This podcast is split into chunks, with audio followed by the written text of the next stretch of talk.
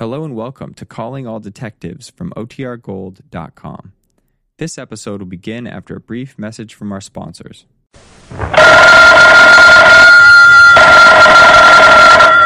Calling all detectives.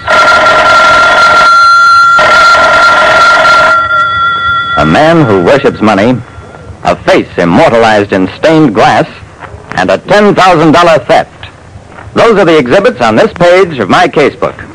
The casebook of Jerry Browning, private detective.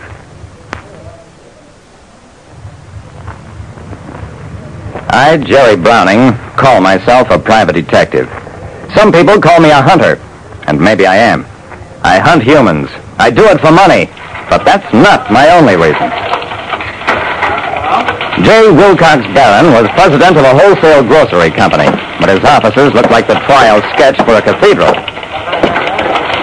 Mr. Browning, Mr. Barron will see you now. Please don't take more than seven minutes.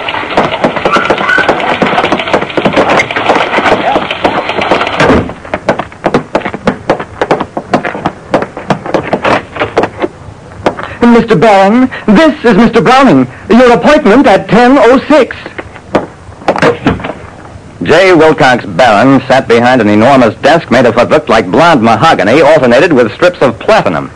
Behind him, there was a huge stained glass window.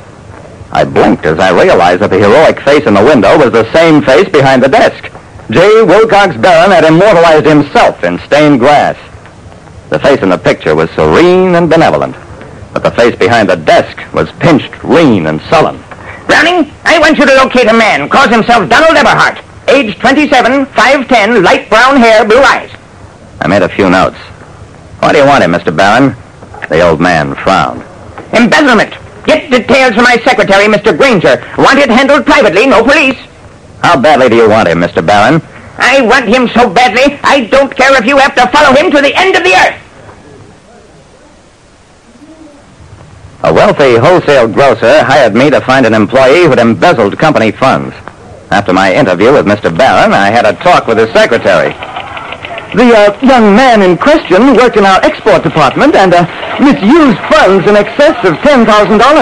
Ten thousand? The way old Barron talked, I thought it was closer to a hundred thousand. The secretary shrugged. Mr. Barron places a very high regard upon money. He wishes, shall we say, to make an example of this young man. I didn't like the air of the place or the smell of the case. Still, if a private detective starts getting too fussy, he'll wind up starving to death. So, okay, I'll try to find Eberhard. Better give me 500 advance against expenses.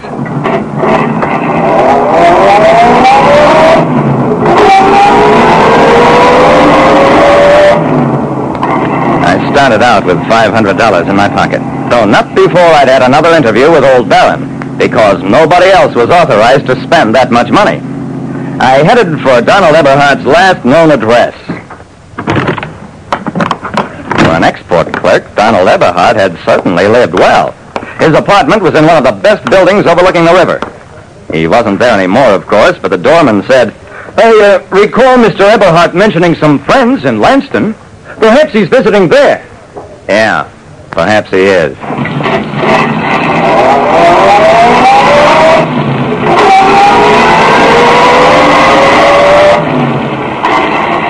Lanston is an art colony not too far from town. I didn't find Eberhard there either, but I picked up a good lead that pointed at Daytona Beach, Florida. That seemed like a long way off, so I checked with my client, Mr. Barron. I told you to follow him to the end of the earth if necessary. Find him and bring him back at whatever cost.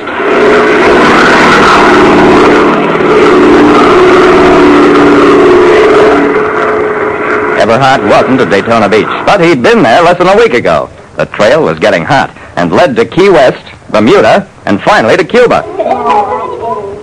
I caught up with my man at a little back street bar. He was a shallow, reedy youth with a face that looked vaguely familiar.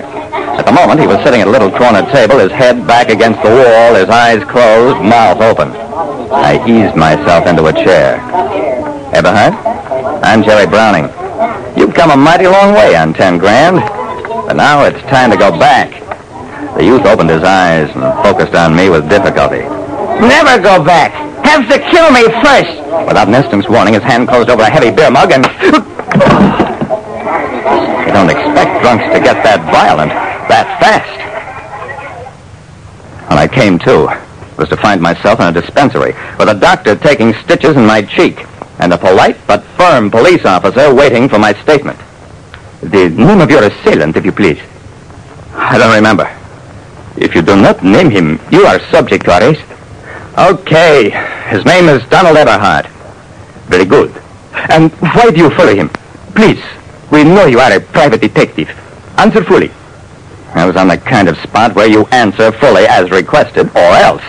A cop didn't let up until he'd pumped me dry. Then, we will find this man for you, Senor Browning.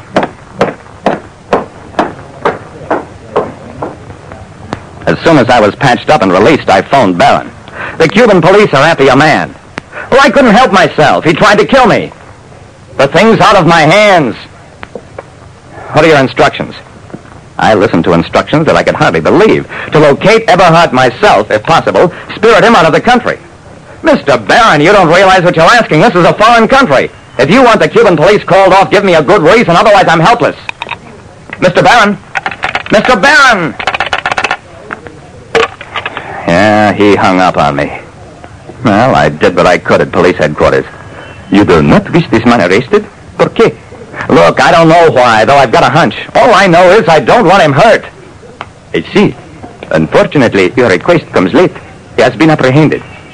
You mean he's dead? No, senor. But resisting arrest. Wounded. I am sorry. He cannot be released. An arresting officer badly hurt. I reported again to Barron. 24 hours later,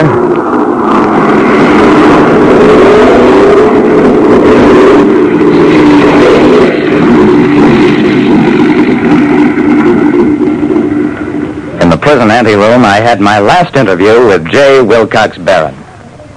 I found your man, Mr. Barron. I'm finished with the case. Now let me give you some advice, free. You've made a god out of money. You thought it could get you everything, including the love of your son.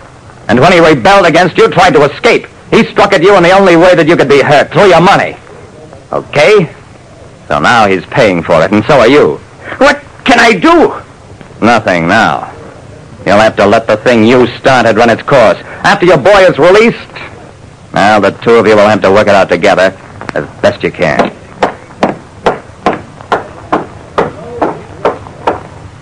Donald Eberhard Barron was sentenced to 18 months for resisting arrest. A couple of years after that, I read an item about Barron having sold out his business and starting an export company in partnership with his son. So I guess they did work it out the hard way. Like I said, I'm in a relentless business. I work for money. But my larger goal is justice. And any time money starts getting too important, I think of an old man in the anteroom of a Cuban jail, and I lower my fee.